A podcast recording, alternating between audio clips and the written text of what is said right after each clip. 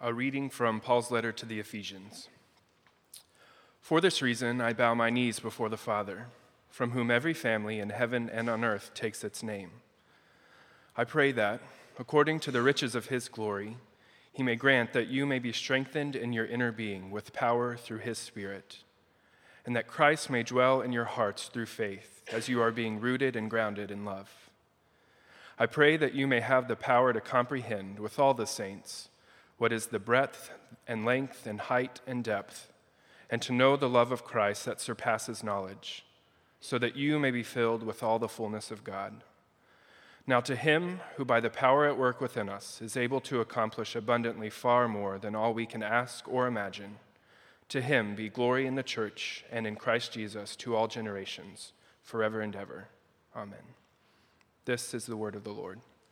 Thanks be to God.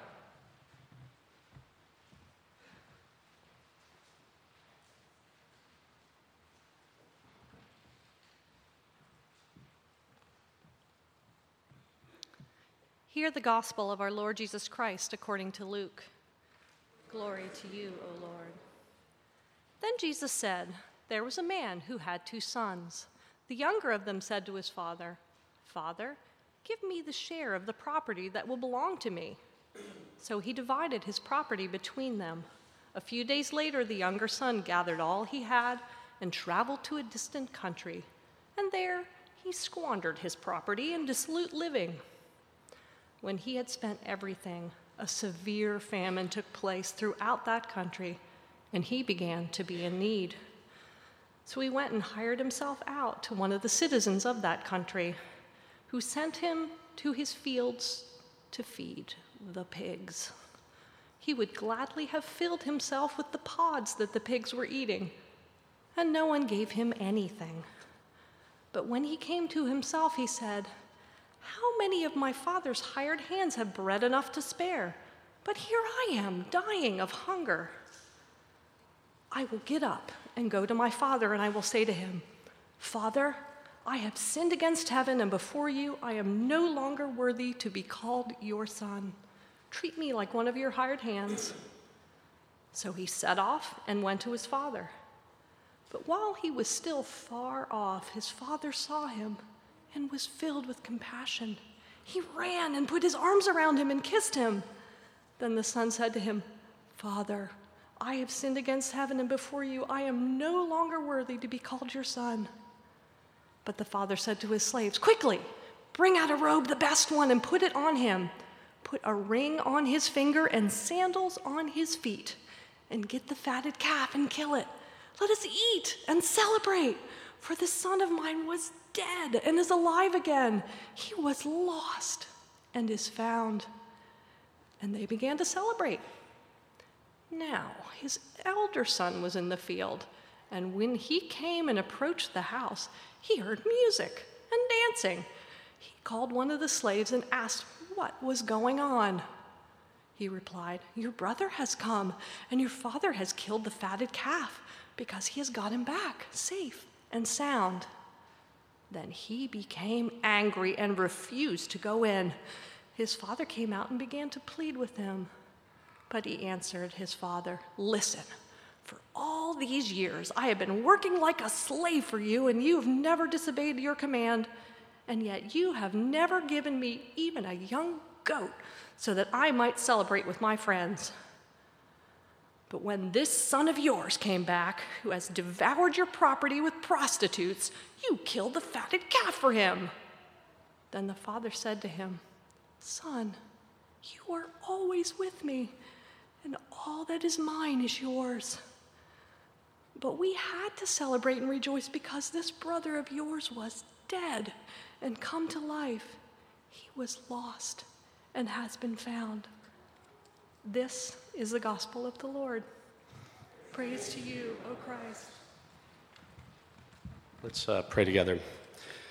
Our Father in heaven, we ask that as we think about this remarkable story that Jesus uh, spoke in his day and leaves for the church to think about, that you would meet us by your Spirit and you would open our ears that we would understand the things that you're trying to say to us this morning. So guide us in this time, we ask in Jesus' name. Uh, amen. So, one of, uh, one of my favorite authors, many of you know if you've been around City Church for any length of time, is Flannery O'Connor. And she said of her writing um, that all of my stories are about the action of grace on a character who is not very willing to support it. I love that statement. Um, and if you've ever read one of uh, O'Connor's short stories, you know exactly what she means because she had this brilliant and honestly bizarre way of leading us into the spaces where uh, cultural and religious biases and self righteousness are very often exposed and seen for what they are. Um, and very often, what is discovered is that grace is showing up in places that these figures, these characters, don't expect it or anticipate it or even want to. They're not willing to support it. Uh, and so you read these stories. The parables of Jesus function in a very similar way. They are stories that Jesus used to illuminate uh, the way in which you and I hold on to false narratives, false reality, our own illusions about the way life is or the way we think it ought to be or about God Himself. And Jesus tells these stories to shake us up so that we'll see some things differently. We'll enter the story and maybe become persons that are willing to support the grace of God that's operative and being revealed in the world and in our very lives through Jesus. That's the aim. Now, the parable of the prodigal son that we just read, that Laurel just read, is among one of the most well known of Jesus' parables. It gets cited all of the time. Uh, and so I want to think about this story. But as we do so, I just want to sort of suggest that if you are familiar with it, and many of you are, that one of the challenges for us when we read really any part of Scripture is that our knowledge can get in the way. Now, that's a weird thing for someone to say, right? You know, I'm not opposed to knowledge. I think it's great to study, it's great to know things. But very often, when we take up a text that's familiar, it's so easy for us to fall into the habit of saying, I, I got it. But the point of a parable is that you and I wouldn't say, I've got it, but rather that we would begin in some fresh way to explore the thing that Jesus wants us to explore. So let's sort of move through this. So, if what triggers this story, right? So, if we were to be, have started our reading at the very beginning of the chapter, we would have read just very simply this Then all the tax collectors and sinners drew near to him to hear him. And the Pharisees and scribes complained, saying, This man receives sinners and eats with them. So, the trigger for the story that Jesus is telling, this story of the, of, of, of the prodigal son, uh, the trigger is the religious leaders and the experts. They're grumbling, their complaints uh, against Jesus, and specifically their complaint that Jesus eats with sinners and tax collectors. In other words, Jesus is constantly, as you read through the gospel stories and accounts, he is always near the wrong people at least in the eyes of the religious leaders, right? That's, that's where we find him. These are the persons that are drawn to Jesus, that are curious about Jesus. And as Jesus disrupts the status, sort of the status quo, the taken for granted world of the religious leaders who have very settled thoughts on, on things like holiness or what does it mean for me to be a faithful follower of Yahweh, Jesus is always disruptive of that. Um, and they always begin to grumble. Their knowledge about Scripture and theology, their reflections on faithfulness begin to get in the way of what of their own discernment of what God is revealing now in the person of who Jesus is. And so, right after this particular moment of grumbling, Jesus tells three parables in a row. He tells the story of, of the lost sheep and the shepherd who finds that sheep and, he, and his excitement he tells the story of a woman who loses a coin and goes searching around the floor for the coin, finds the coin, and is excited because she found the coin, and then lands in this extended story of the prodigal son. Now, we call this the story of the prodigal son because one of the highlights of the story is that someone who is lost is found that someone who's lost to their family, to their father, comes home again, right? And so there's a lot of beauty inside of this story, of that space of if you've ever known yourself to be just sort of out of it, sort of way, way away from God, and you turn, right? There's an excitement of hearing the story of the return home. But the parable is, is as much and maybe really more about the hidden moral failure of the older brother. And it's that hidden moral failure that is particularly pertinent to a religious community like our, like our own, like the church. Eugene Peterson, as he's commenting in his work where he's looking at the parables of Jesus, and in this particular parable, he says that self righteousness, religious self righteousness, is the unique sin of the church. Self righteousness is the unique sin of the church. It is, it, it is our unique and insidious moral danger, if you will right? It's, it's not that we don't struggle with prodigal type sins. You know, I mean, we could, you know, you, if you were to sort of get near someone and you sort of revealed your own personal struggles, your, your, your life story to them, there would be prodigal elements to that story, almost certainly across the board. But there's a uniqueness in the way we live with our knowledge of God, even our knowledge of Jesus, our knowledge of Christian theology, our study of Scripture, our practice as being religious. We come to church regularly, we read the Bible regularly, maybe, we pray, or we at least attempt to pray with regularity.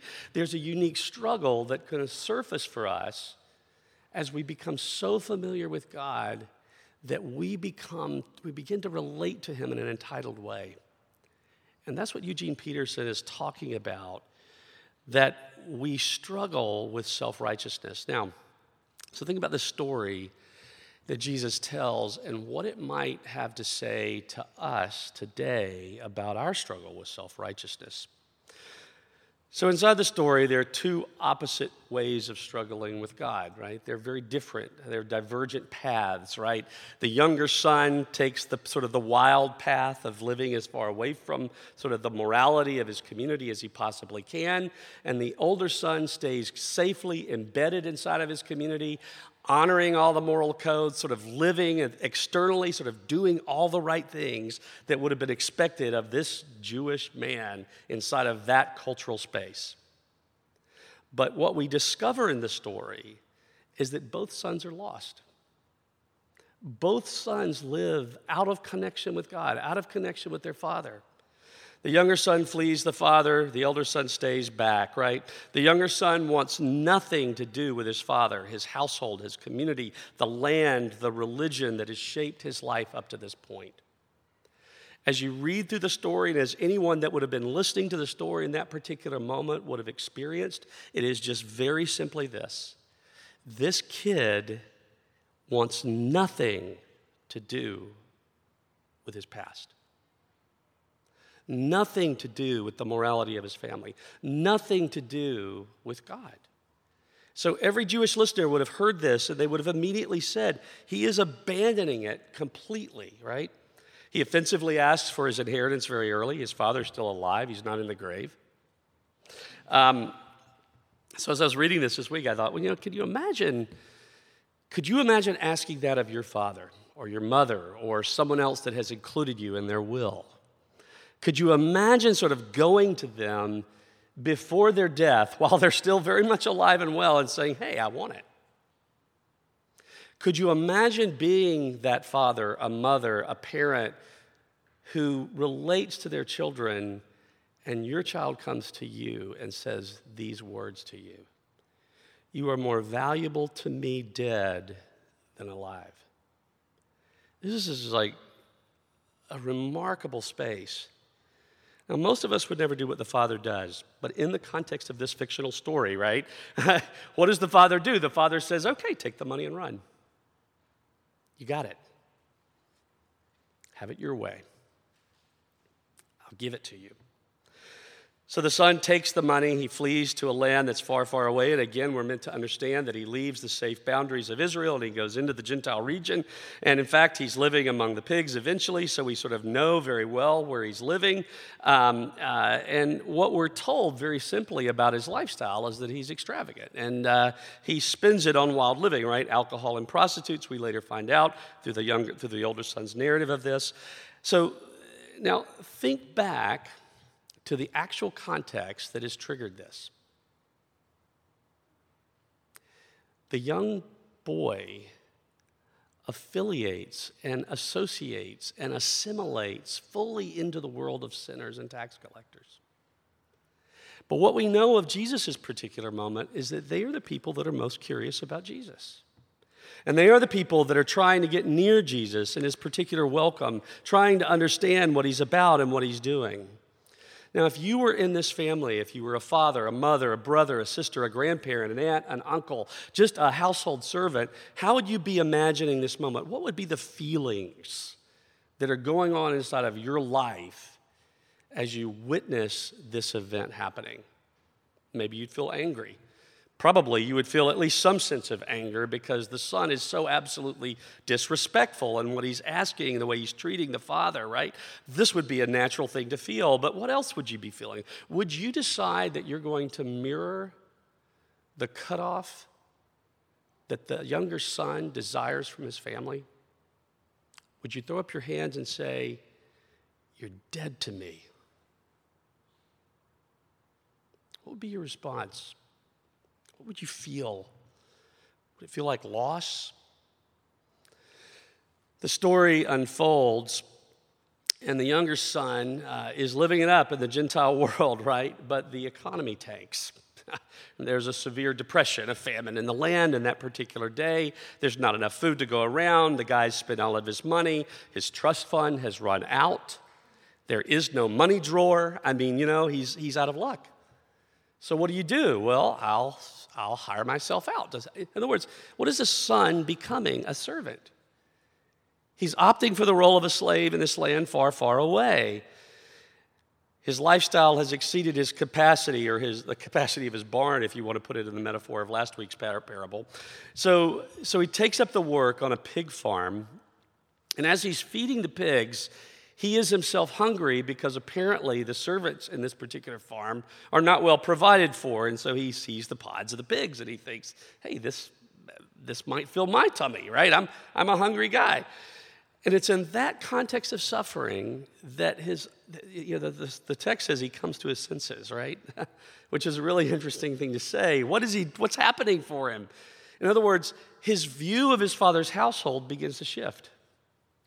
So, whereas before he saw his father as sort of all oppression, no fun, I've got to get out of the dad's, my dad's household, I've got to get as far away from this community as I possibly can, what he now, in this context of his own suffering, begins to see and feel and experience is that maybe my dad's household was better than I thought. Because he thinks about servants and how they're treated in that context, how they lived in that context, how they had enough food to eat, because his father was a generous man. So here, the hungry servant son in a foreign land begins to wake up to a broader view of reality than he previously possessed. Suffering in our lives very often has that jarring effect. It is a moment that at least minimally invites us to expand our horizon, our view of what is real, the stories we tell ourselves about our lives. So the son plans to go back and basically acknowledge his idiocy, right? His sin against, against his father and against heaven, against earth and against heaven. He's going to go comprehensively say, I blew it. I got this thing wrong. And he's hoping that his father will minimally let him be not a son, but a servant in his community again. So, again, imagine yourself, you're in the crowd that Jesus is telling this story to. You're a Pharisee, all right? I know you don't like that label, but let's just say, for the sake of argument, that you are the Pharisee, you are the scribe. In other words, you are a well studied religious person in that community. You're listening to this story. What do you begin to feel as you hear this turnabout in the young son? What do you begin to say to yourself? I think I might say something like, you know, finally, right? This dude's come to his senses. He sees reality in a more comprehensive way, and he's going to finally do the right thing. He's going to finally sort of come back into the community. And there's something nice about that because we like it when people recognize that they got it wrong, right? Do you like that? You've ever been in those relational spaces where you just think, if only they would get that they've got it wrong? You know, of course you've been in those spaces. I've been in those spaces. We live in those spaces. And the moment that turn happens, it's that, it's that joyful opportunity for us to say, yeah, yeah, you did. You got it wrong. And we begin to feel good about our getting it right. And we're really glad that they've recognized that we were the right voice in the room all along, right? If you were the scribe of the Pharisee, how would you be thinking about this moment?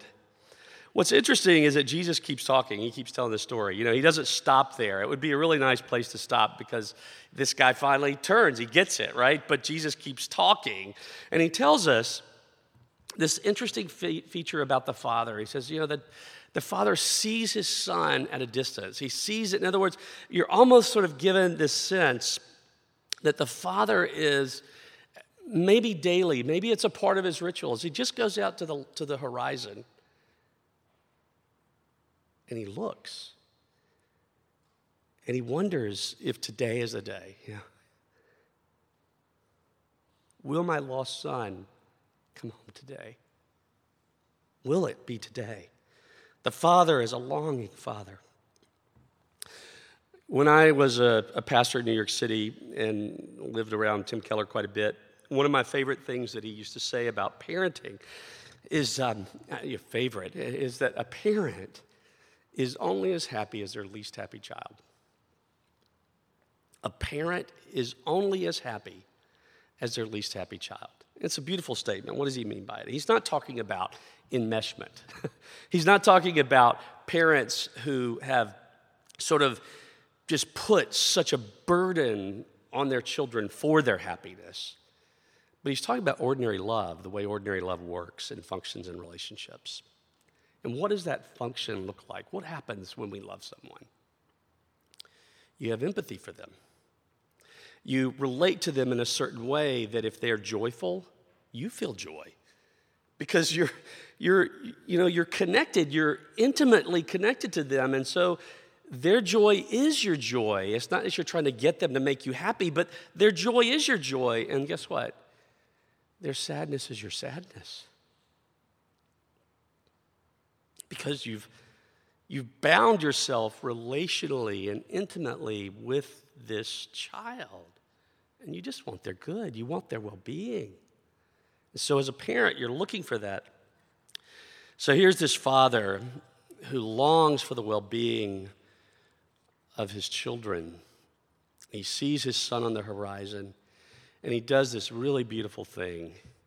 He lets go of all of his cultural dignity, all of the beauty of his positional space in his home, and he gathers up his skirts the way you would see field servants gathering up their skirts. In other words, he gets down on the level of the servant son who's coming back to him, and he runs. And when he finds the sign, there's such delight, there's such joy, there's such excitement. It's almost, it's interesting. I heard Marilynne Robinson do a reading, a little, bit, a little reading of her book Home a number of years ago when she was at the Philadelphia Library. And someone came up to her at the end of the thing and she said, You know, I, is Home a, a retelling of the prodigal son story? And she said, I wasn't aware the story needed to be retold. And she said this about the prodigal son. Yes, he's determined to confess his sin. He's, he's determined to sort of own his idiocy, but he can barely get words of contrition out of his mouth before the Father is merely embracing him because all that matters is that he's home. He's here. You're present to me. In other words, the Father's exuberance just takes over and it defines all reality. It defines everything he has to do. You're not a servant. I'm going to put a ring on your finger. You're a son. you know, you're, barefoot. I'm going to put, put these new sandals on your feet. And so, and, and we're going to have a party. We're going to celebrate. You know, it, it's, it is the fattest, the fatted calf roast. and there's this party, and there's music, and there's dancing. It's a beautiful moment that's going on. Now, Jesus could have stopped here with the story, and it would almost be enough so that the scribes, the tax collectors, right, the religious leaders, the self righteous people, that they would begin in this moment, maybe, just maybe, to sort of realize there's a lot of beauty when sinful people repent.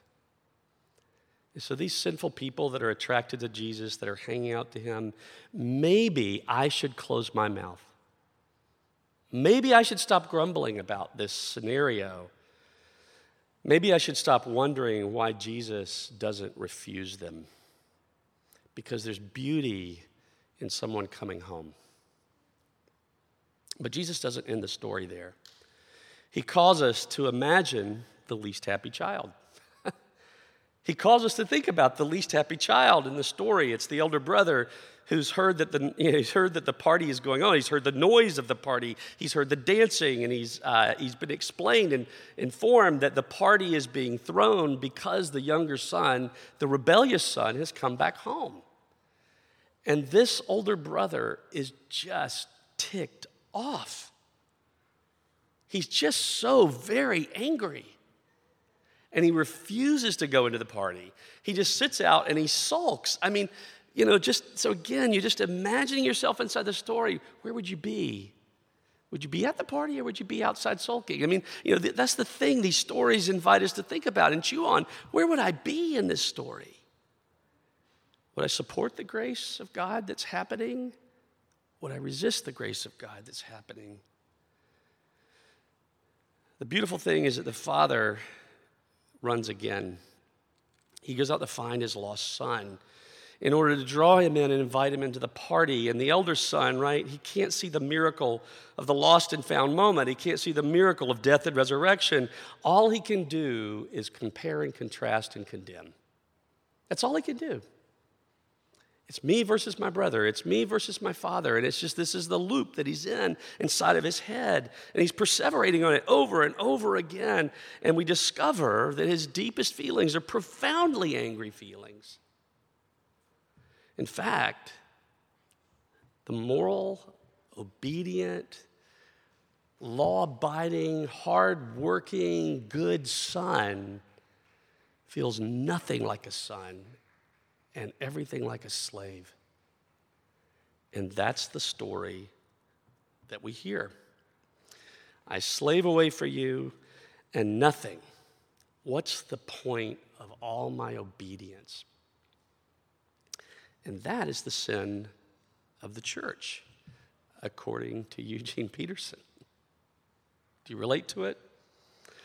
The Father's words are beautiful and equally remarkable. It's just simply this challenging assertion of what is still real, right?